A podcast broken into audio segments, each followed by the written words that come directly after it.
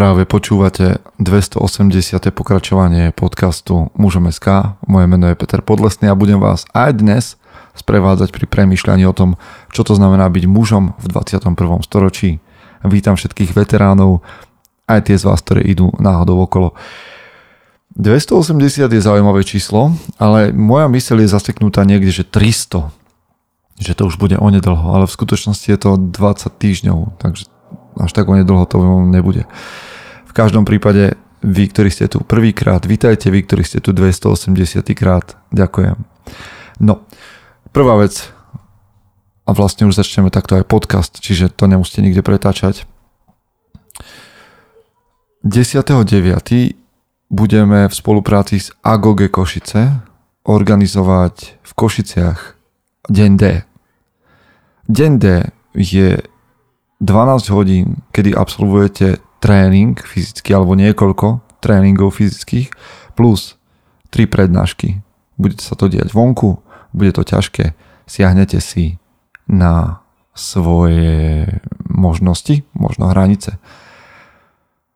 Bude to práca v týme, máme pre vás celé vybavenie, batoh, veci, ktoré v ňom potrebujete a tak ďalej a tak ďalej. To všetko dostanete informácie o tom, ako ten deň prebieha, ako sa prihlásiť, koľko to stojí, info.muzeum.sk Prečo to robíme? Pretože, no dovolte mi také podobenstvo, pre mňa je chlap ako meč. Meč, ktorý má, ktorý má čepel, ktorá má dve nabrúsené hrany z jednej a z druhej strany. Táto jedna hrana je divoch, druhá strana je služobník. A nemyslím si, že by muži boli v nejakej že kríze stredného veku alebo niečo podobné. Alebo že by nemali že ja neviem, význam života. Muži len zabudnú brúsiť tieto dve hrany, toho divocha a toho služobníka. A deň D je tu na to, aby sme vám s tým pomohli, aby sme to z vás znova vyťahli, aby sme vám tie hrany nabrúsili. Čiže toto sa tam udeje 10.9. v sobotu v Košiciach vás pozývam na deň D, aby ste sa ho zúčastnili. Miesta sú obmedzené. Cena stojí za to, aby ste znova obživili a aby ste nabrúsili hrany, ktoré, otu, ako, ako hovorí klasik, otupieviajú. Takže ak cítite, že máte čo robiť, mentálne alebo fyzicky na sebe samom, ak si chcete trochu siahnuť na dno a chcete zažiť a dobrú partiu, tak napíšte na info zavináč muzom.sk deň D deň D bude pre vás dôležitým dňom, kedy sa dotknete svojho driveu, dotknete sa disciplíny a tak ďalej a tak ďalej pod vedením trénerov a pod vedením mojej maličkosti. To je deň D v Košiciach. Info zavinač muzom.sk Okrem toho, počujte, Odisea sa už plní, už je fakt len pár voľných miest, ak váhate, môže byť, že vám to ujde. Budeme sa plaviť od 27.9. do 1.10 aj tam si zažijete tréningy, aj tam si zažijete a premyšľanie, ale niekoľko dní v rade. Takže takisto info zavináč muzom.sk alebo martin zavináč muzom.sk OK? A 27.9. až 1.10. plavba v Chorvátsku. Z ostrova na ostrov zažijete, čo ste doteraz nemali možnosť zažiť. No a potom posledná vec, už viete, posledná, ktorá je pred tou Odiseou, to je 24.9. konferencia mužom a ja vám len poviem, kto tam bude každý, okay? aby ste už nepremýšľali viac. Budeme tam hovoriť o financiách a robil som rozhovor, môžete si nájsť s Petrom Hechtbergerom, ktorý príde a bude tam mať prednášku. Bude tam Jakub Bucko, mladý muž a vynikajúci tréner, a skvelá hlava na veci, ktoré sa týkajú pohybu, a nielen v teórii, ale v praxi, športu a ťažkých váh, a výživy a tak ďalej a tak ďalej. Budeme mať debatu s Vladom Moravčíkom, ktorý je legenda slovenských bojových umení. Príde tam Peter Džubera, ktorý ste, veľ, veľa z vás ste ocenili a rozhovor, ktorý som s ním robil o tanci. Bude tam Martin Navrátil z Travelistanu, Pete Lupton, ktorý bude hovoriť o porne, Milan Studnička, ktorý bude hovoriť a, o výchove Janko Šturiak, ktorý je v mentorskej podnikateľskej rozvojovej oblasti kapacitá meno. Bude tam Jakub Betinský z pravidelnej dávky, Marek Herman, ktorého ste zažili minulý rok a hovorí o kríze mužov, otcov, Marek Pola, ktorý hovorí o bezpečnosti nastavení mindsetu v konflikte. Bude tam Pavel Kučera, ktorý robí prechodové rituály. Večer Zuzana Smatanová s Pavlom Kučerom. Takúto nadúpanú konferenciu nielen, že udržíme laťku z minulého roka, ale ju aj dvihneme. Okrem toho, ak sa na ňu chystáte a už máte lístok, tak nezabudnite, že budeme mať možnosť darovať krv priamo na konferencii. Takže si to ušetrite, ušetrite si nejaké to deci pre konferenciu a dáte jej tak pridanú hodnotu. Dobre, myslím si, že tento úvod stal za to. Teraz zvučka a poďme do premýšľania nad vynikajúcou knihou. Chce to znáť svoji cenu a ísť houževnate za svým. Ale musíš umieť snášať rány. A ne si stiežovať, že nejsi tam, kde si chcel a ukazovať na toho nebo na toho, že to zavideli pôjdeš do boja som. Ak dokážeš sniť, nedať však sním vlád. Práci, taše činy v živote se odrazí ve viečnosti. Kde je vôľa, tam je cesta. Istý krásy. Zaslužte si své štíty! Šiel nejaký čas od momentu, kedy sme si tu čítali nejakú knihu. Prečo? No pretože tých kníh čítam menej, celkom umyselne, lebo niekedy som spadol do toho, že teda kniha za knihou a veľmi málo aplikácií z tých kníh sa mi, som stihol teda dostať do života. Tým vás nenabádam nečítať, alebo čítať tým vás nabádam vlastne čítať toľko, koľko dokážete vkladať do svojho života. Tak samozrejme sú knihy, ktoré prečítate a poviete si, že OK, tak to, tá nebola pre mňa, ale sú knihy, ktoré si poviete, wow, tak toto sú momenty, ktoré fakt potrebujem, mm, lebo som inšpirovaný, tak chcem ich vložiť do svojho života. A nemyslím tým, že teda nebudete čítať to, žiadnu inú knihu, kým to nevložíte do svojho života, ale po každej knihe by to chcelo možno trochu takého dojazdu, aby sa tie myšlienky usadili. No. A kto som ja, aby som hovoril, ako máte veci robiť. Robte to ako chcete. Ja som začal čítať troška menej a snažím sa to aplikovať, ale dnes mám pre vás skvelú knihu, o ktorej hovorím, kade chodím.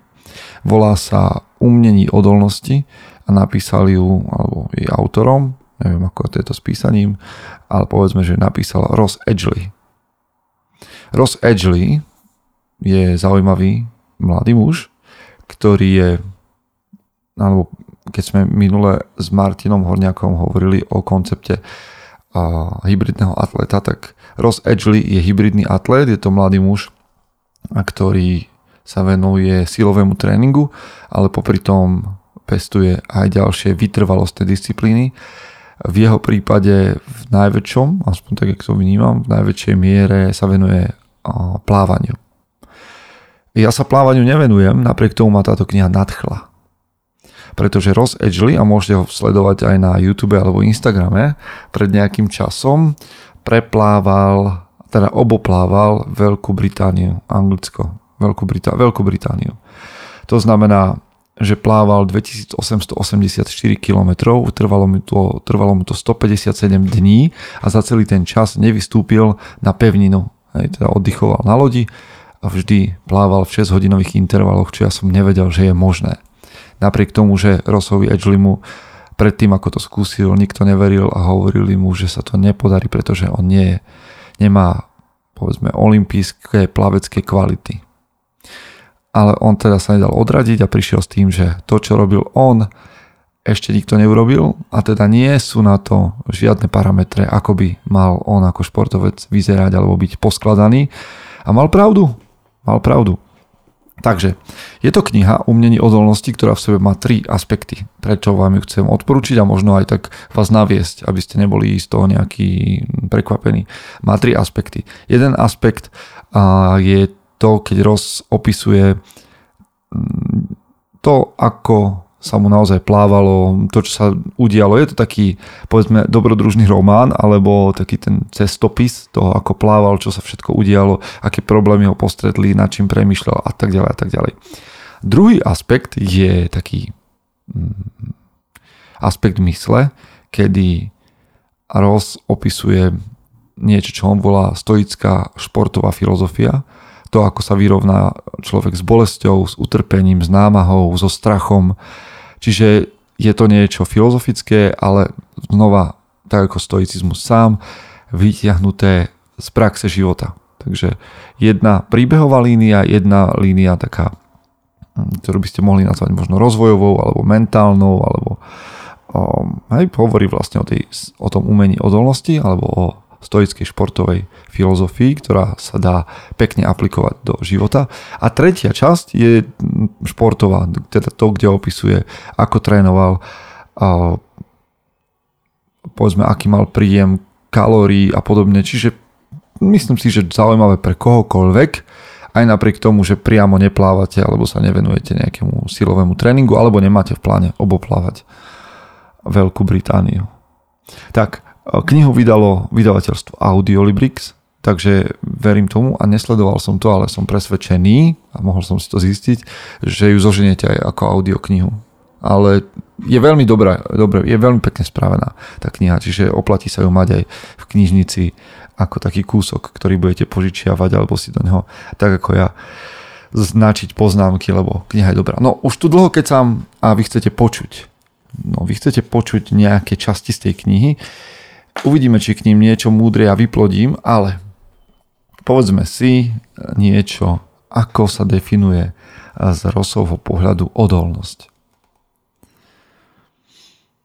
Ústredním tématem, ktoré sa táhne celým textem je odolnosť. Inspiroval mne taký výskum v časopise Journal of Personality and Social Psychology, Psychology ktorý zistil následujúci. Význam intelektuálneho talentu pro úspěch ve všech profesních oblastech je dobře znám. Méně se však ví o významu odolnosti. Odolnosť je definována ako vytrvalosť a nadšení pro dlouhodobé cíle. Nesúvisí pozitívne s IQ, ale vykazuje prírůstkovou platnosť predikce úspiechu nad rámec IQ. Teraz príde to, čo ja považujem za, za dôležité. Táto, táto zjištění naznačují, že dosažení náročných cílů vyžaduje nejen talent, ale také trvalé a soustředěné uplatňování talentu v průběhu času. Hej, čiže niečo, čo je trvalé a sústredené podstate lze říct, že inteligencie je skvělá a genetické fyzické nadání je výhodou, ale jednou z nejpodceňovanějších a přitom nejsilnějších lidských cností je odolnost. A právě proto jsem chtěl obeplávání absolvovat. Chtěl jsem jít ve stopách svého hrdiny, kapitána Matthewa Weba, který 25.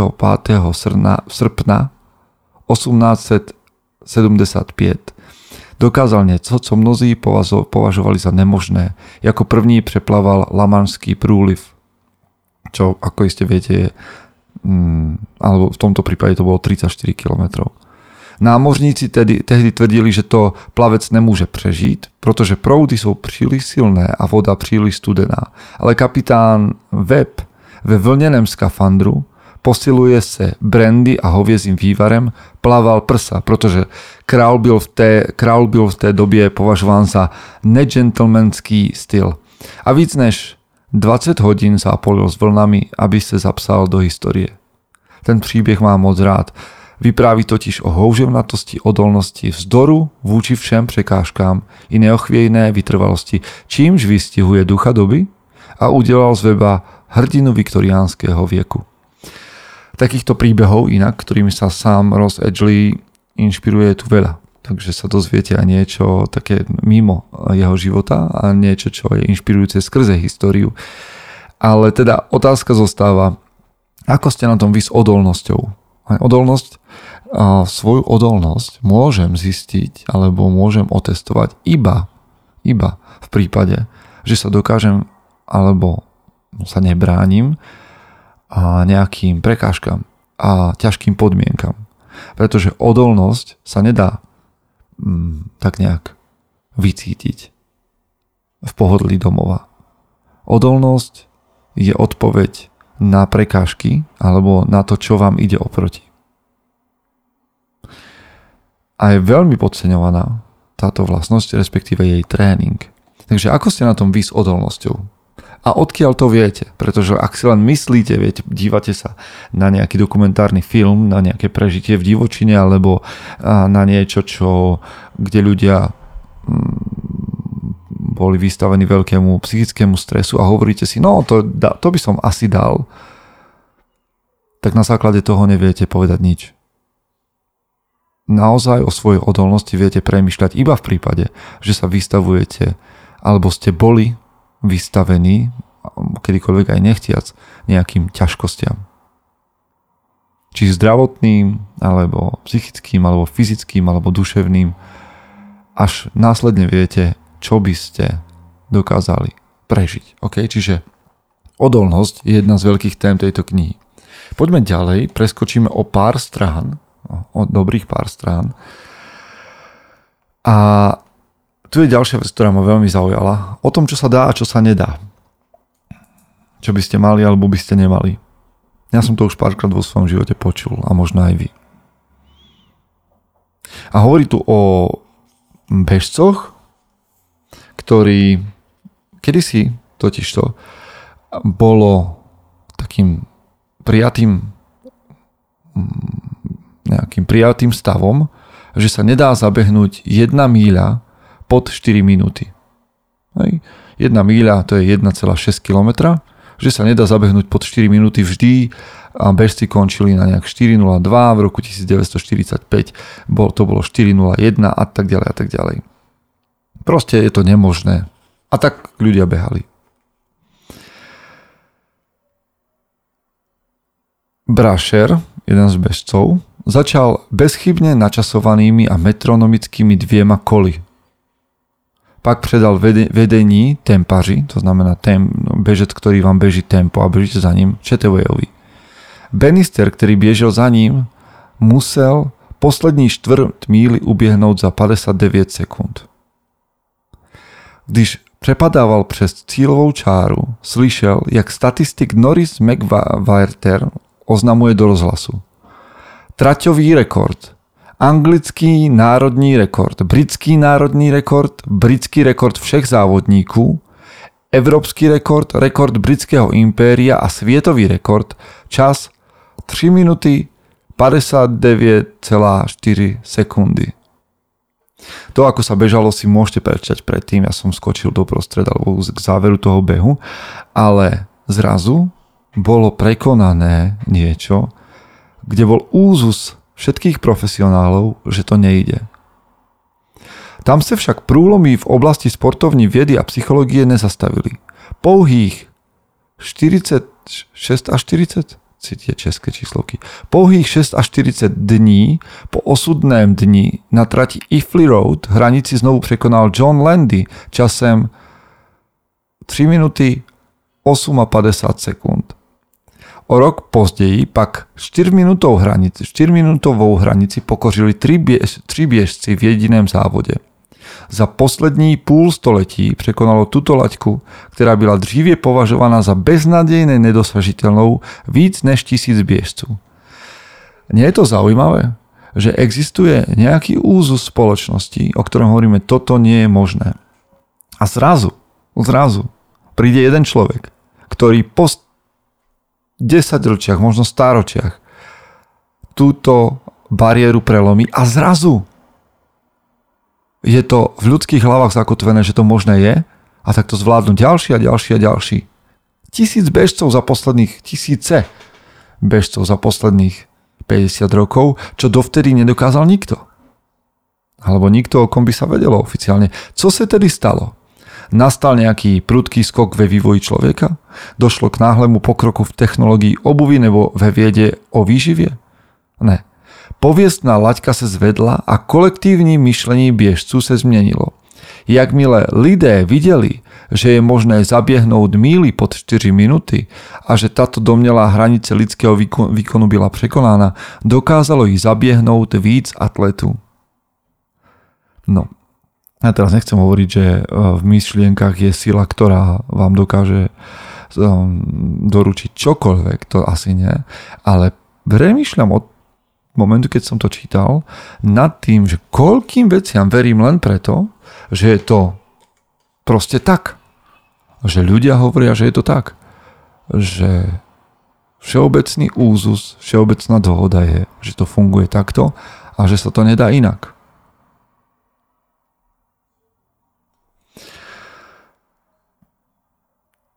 A je tu jedna teória, ktorá teda hovorí, a prečo to tak je. Táhle teórie vešla ve známosť ako Central Governor Theory, tedy teorie centrálneho, centrálního řízení a Noakes se domnívá, že okamžik, kdy si myslíte, že už nemůžete pokračovat, je ve skutečnosti spíš reakcí mozku nařizující zpomalení v zájmu zachování zdraví než fyziologickou skutečností. Mozek to v podstatě vzdá dřív než tělo. Noakes je přesvědčený, že mozek je ze své podstaty sobecký a stará se jen sám o sebe. No a na toto samozrejme tam sa hovorí o homeostázi, stručná história, ako to funguje a tak ďalej a tak ďalej. A potom tu prichádza takéto konštatovanie. U amerických námořních jednotek SEALs se třeba nepoužívá termín psychobiologický model únavy, ale hovoří se o pravidlu 40%. Jednoduše řečeno, tam se razí přesvědčení, že když vám hlava říká, že už nemůžete, že jste vyčerpaní, že dál to už to nejde, ve skutečnosti jste vyčerpaní jen ze 40%. Musíte trénovat jak tělo, tak mysl. No, to je ono. Včera som bol behať. Mm, ja behám tak nárazovo nejak. Proste som v tomto týždni, niekedy tuším v pondelok alebo v útorok, som si povedal, že aké by to bolo bežať dve hodiny na páse, na takom tom samohybnom, ktorý nie je pohybovaný elektrínou, ale vy sami ho hýbete svojou silou. A aké by to bolo pre moju mentálnu aj časť, aké by to bolo pre moju hlavu, že musím bežať dve hodiny na jednom mieste. A bežal som, zabehol som nejakých 14 kilometrov. To bolo po dvoch hodinách v pohodového tempa. A ľudia by povedali, že musíš trénovať na to, aby si zabehol potom viac a lepšie. Tak som si povedal v nedeľu, že budem bežať 3 hodiny. Ale nie na páse, ale v teréne. A bežal som 3 hodiny, lebo som si povedal, že to je možné a že to zvládnem a zvládol som to. A moje telo mi hovorilo, že už nie, že už stačí. Moja hlava mi hovorila, že už by som mal prestať. A teraz si uvedomujem, alebo táto kniha tvrdí, že to bolo iba 40% z možností, ktoré nesie moje telo. Zaujímavé, nie? Ešte som mohol bežať možno ďalšiu hodinu, možno ďalšie dve. A ja budem. Lebo chcem budovať svoju myseľ, aby bola odolnejšia, nielen v športe, ale v bežnom živote. A to, že mi ľudia budú hovoriť, že to nedá, alebo že to, sa to takto nerobí, ja to takto robím akým to bude prinášať výsledky, tak to takto budem robiť. Samozrejme, si nájdem aj kouča a tak ďalej, ale chcel som vám len povedať, že toto sú úplne veci, ktoré sa dejú v našich životoch dnes a denne. Nielen v športe, ale aj v momente, kedy pracujete a mozog hovorí, že už by ste mali prestať. A tvrdím, že mozog netreba počúvať, ale mozog je zo svojej podstaty egoistický orgán, ktorý chce chrániť sám seba a telo by určite ešte vládalo ďalej. No, filozofie odolnosti. Toto vás možno niektorých inšpiruje, ja som to hovoril na svojom Instagrame, našiel som to aj v iných zdrojoch, ale prečítam vám to odtiaľto. Mysel a telo sú príliš často považovaní za oddelené, stejne tak i ich ovládání. Buď ste genius, ktorý žije v knihovne, nebo sportovec, ktorého nájdete v posilovne, ale málo kdy je možné být obojí. A přesto, pokud si máte vybudovat skutečně nepřu, neprůstřelnou odolnost vůči všem, ne, všemu nepříznivému, je třeba do hloubky porozumět obojímu. Po tomto čítaní podľa mňa sa niekto prihlási, že ma naučí česky, lebo Můžete totiž být psychicky odolní, ale pokud nejste fyzicky zdatní, vaše tělo v souboji s proudy a vlnami proste prohraje a najdou ho na morském dne. Na morském dne. A naopak, Můžete být fyzicky nejzdatnější plavec na světě, ale pokud nejste silní i psychicky, vašeho ducha zlomí chladné arktické bouře, které sever Skotska často súžují. No. A vy môžete byť fyzicky silní, ale možno nezvládnete, vaša psychika nezvládne tlak vášho šéfa, alebo môžete byť fyzicky a mentálne silní a požiadavky svojho šéfa zvládnete, ale nebudete vládať ich fyzicky vykonať. Môžete, a váš šéf to môže byť ktokoľvek, váš nadriadený, alebo mm, to na, na pozíciu šéfa si dostate chorobu, čokoľvek. Starí řekové věděli, že je třeba cvičiť telo i mysl. Proto Tukydides, veľký řecký historik z Aten, když si řekl, národ, který dělá rozdíly mezi svými učenci a bojovníky, bude mít myšlení vedené zbabělci a boj vedený hlupáky. Proto také gymnazion ve starovekém Řecku sloužilo nejen jako výcvikové zařízení pro účastníky veřejných her, například zápasů, ale bylo také místem pro setkávání a intelektuální aktivity. Práve odtud zešli mnohí veľcí řekové. No a to si predstavte, že by dnešné gymy fungovali ako gymnaziony. Napríklad ten gym, ktorý, v ktorom pracujem, ktorých spolu tvorím, dávaj makaj, má takúto tendenciu, alebo takýto nejakú, také chcenie. Že tam nebudete chodiť len trénovať a cvičiť, ale že tam sadnete na nejakú dobrú debatu, že tam budete a môcť si čítať a rozprávať o filozofii.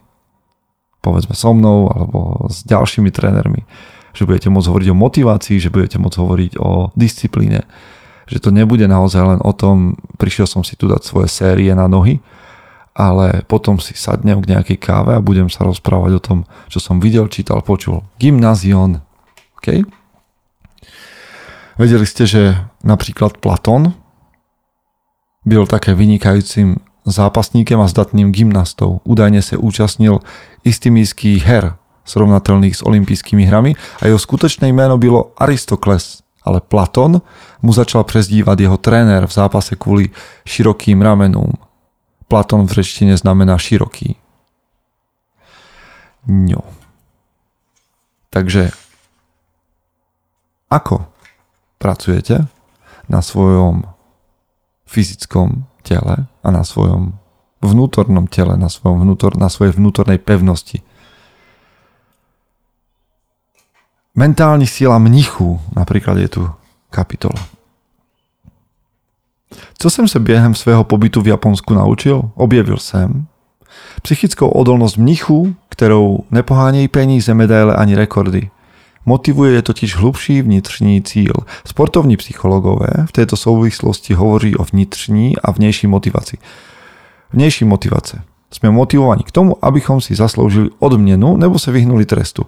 V podstatě se nejak chováte ne proto, že vás to uspokojí, ale proto, že to chcete že, že za to chcete něco dostat nebo se vyhnout trestu. Vnitřní motivace to je případ, kdy se věnujete nějaké činnosti, protože ji osobně považujete za prospěšnou. Nejde o žádné trofeje, rekordy nebo ocenení, ale odměnou je samostatná činnost a proces. Jaká forma motivace je nejlepší? Studie naznačí, že vnitřní motivace spolehlivě, spolehlivě ji vede k úspěchu. Potom následuje príbeh o Edmundovi Hillarim, ktorý zdolal a, Mount, Mount Everest v 53. A on povedal ako filozof, ktorý by patril so svojím športovým a filozofickým postojom do gymnazionu, povedal, nezdolávame horu, ale sami sebe. Obecne říkám, že je to výzva, snaha jít do toho naplno a překonat značné těžkosti. Pokud se vám to podaří, přinese vám to pocit veľkého uspokojení. Ať už to věděl nebo ne, to, co Hillary popisoval, bylo svého druhu okukage a silná forma vnitřní motivace, veľmi podobná smýšlení Japonců. A potom hovorí ďalej o Zátopkovi, o Eliudovi Kipčokegom, ktorí prišli s o, veľmi až spirituálnym pohľadom na šport ja si vlastne uvedomujem, že vám nečítam nič z tej plavby a že vám čítam skôr myšlienky, na ktoré prišiel Ross Edgley, ale o to viac si môžete pozrieť alebo si môžete túžiť prečítať tú knihu, aby ste videli, ako mu tam chápadla všelijakých zverov mm, sa mu obvíjali okolo tváre, ako plával s veľrybou a čo všetko, ako sa k nemu pridávali ľudia a podobne. Ja budem pokračovať v tom, o čom hovorí a čo tam zistil, ale inak Rossa Edgleyho si viete pozrieť aj na YouTube, dokonca aj presne toto oboplávanie Veľkej Británie v epizódach, ktoré, na ktorých spolupracoval, tuším, že Red Bull alebo tak. Ďalšia vec. Skoumáň, to je tá je predposledná. Skoumáni omezení.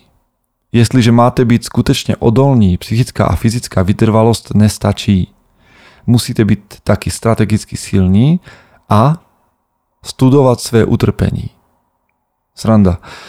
Z utrpenia chceme byť čo najskôr preč a on tu hovorí, že ho máme študovať. Podľa učení psychobiologického modelu únavy je únava centrálny mozkový viem, ktorý je uložen na, založen na souhrnu senzorických spätných vazeb z rôznych orgánov do mozgu a ktorý sa fyzicky projevuje ako zmena stratégie tempa, spôsobená snížením svalové hmoty aktivované motorickou kúrou v mozku.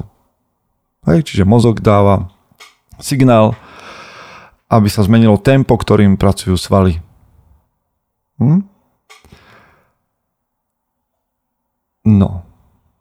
Proto nestačí byť jen psychicky a fyzicky odolný, to som už trošku skočil, proto nestačí byť jen psychicky a fyzicky odolný a mít nadlidskou schopnosť nášať bolest a únavu.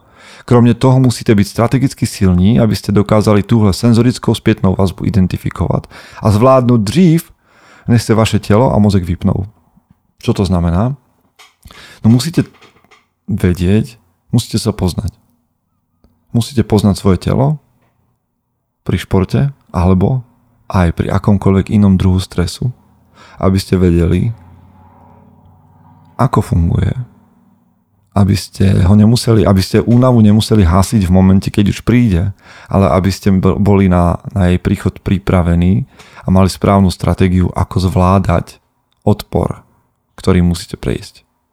A znova, nehovorím o športe hovorím o akejkoľvek činnosti, ktorú vykonávate. Musíte sa poznať, aby ste vedeli, ako sa máte správať, aby, aby ste vydržali čo najdlhšie a dokončili to, čo je pred vami.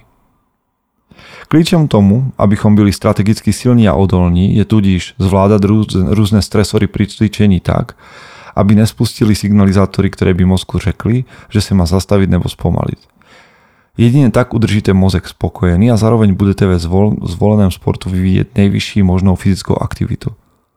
Když se vrátíme k příkladu s medúzou, znamená to, že odolnosť nespočíva v tom, že vydržíte bolest pri žahnutí chapadlem, ale v tom, že ste dostatečne moudrí, moudří a skúšení, aby ste viedeli, jak sa jej vyhnúť. Takže to je stratégia. Máte pred sebou ťažké veci, poznáte sa a viete, čo by vás zastavilo v tých ťažkých veciach, tak sa im strategicky vyhnete a makáte ďalej. Hm? Jak to udelať? Omezení musíte omeziť tým, že je budete skúmať. A to znamená studovať svoje utrpenie. Marcus Aurelius si byl viedom našeho vnímaní bolesti a nutnosti omezovať omezení, řekl Pri každej bolesti mysli na to, že není za co se stydět a že tvou vládnúci část duši nijak nenarušuje ani rozumovie, ani spoločensky. U väčšiny bolesti si môžeš spomenúť, spomenúť na Epikúrova slova o tom, že bolesť není ani nesnesiteľná, ani viečná. Tedy pokud si pripomeneš jej meze a nebudeš si ich v duchu zveličovať. Taky nezapomínej, že nepříjemnosť spousty pocitu, přestože sú z bolesti totožné, si ani neuviedomujeme, ako treba ospalosť, horečku a nechuť k jídlu. No, samozrejme vám odporúčam Marka Aurelia, ktorým sa Ross Edgley dosť o, inšpiruje. Tak a ešte jedna mentálna značka, ktorú som si tu spravil a dnes som nehovoril alebo nečítal nič z plávania alebo teda z toho príbehu a nečítal som vám nič z tréningu, ale považujem tieto veci za aplikovateľné hneď, keď dopočúvate tento podcast. Takže poďme ešte raz. Odolnosť není žádný nadlidský dar, který mají jen odvážní a stateční lidé. Mají v sobě každý z nás. Ale realizuje se prostřednictvím stresu a podnetu. Práve proto podľa námořního lekárskeho výskumu pojem odolnosť popisuje řadu rôznych psychologických a fyziologických procesů, ktoré zvyšujú výkonnosť pri stresu, pri stresu a záteži. Také proto je odolnosť definovaná ako schopnosť úspešne snášať traumatické nebo stresujúci události a zotaviť sa z nich a zahrnuje mnoho fyzických, behaviorálnych, sociálnych a psychologických faktorov. Proto prosím pochopte, že hlavním poučením z plávání a odkazem této knihy je to, že jsem nebyl odvážný. Odvaha je definována jako síla tváří v tvář bolesti nebo zármutku. Řekl bych, že já jsem měl tváří v tvář bolesti nebo zármutku k dispozici stoickou sportovní vědu, založenou na kolektívním učení těch největších hlav a nejodolnějších lidí, kteří kdy žili. Nebyl jsem nebojasný. Prošel jsem přivíkáním na stres. Nebyl jsem nezranitelný. Svou odolnost jsem vystavil na osvědčených principech. Nebyl jsem imunní voči bolesti. Nebyl jsem obdařen nadlidskou výdrží. Nebyl jsem, nebyl jsem emocionálně nezranitelný. Nebyl jsem hrdina. Jen jsem měl hlad a pochopil jsem, že si musím vytrénovat žaludek z oceli.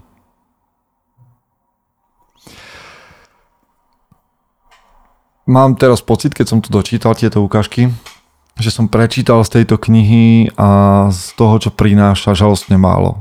Ross Edgley mm, to napísal veľmi dobre, za mňa. Skúste si prečítať to, čo sa tam dialo. Možno, že pri tejto knihe vidíte tak troška zo štandardu, ktorý nejakým spôsobom máte, teda nečítate takéto knihy o športovcoch, ale toto je veľmi dobre napísaná kniha. Ja ju odporúčam. Odporúčam a na, ešte raz um, vydalo ju vydavateľstvo Audiolibrix, napísali Ross Edgley a volá sa Umnení odolnosti. Tak či tak, či na ňu máte čas alebo nemáte čas, verím, že vás môže viesť aspoň dnešný deň alebo nasledujúce minúty k premyšľaniu o tom, ako ste na tom vy s odolnosťou voči stresu, fyzicky, psychicky, emocionálne a čo by ste s tým mohli robiť aj na základe niektorých bodov, ktoré sme si povedali. Ďakujem vám, že ste boli tu. Aj skrze to, čo sme si povedali, vám prajem, aby ste boli tou najlepšou verziou seba samého. Chce to znát svoji cenu a jít houževnatě za svým. Ale musíš umět snášet rány. A ne si stěžovat, že nejsi tam, kde jsi chtěl a ukazovat na toho nebo na toho, že to zaviděli. Pôjdeš do boja som. Ak dokážeš sniť, nedať však sním vlád. Práci, taše činy v živote se odrazí ve věčnosti. Kde je vôľa, tam je cesta. Istý druh krásy. Thank you.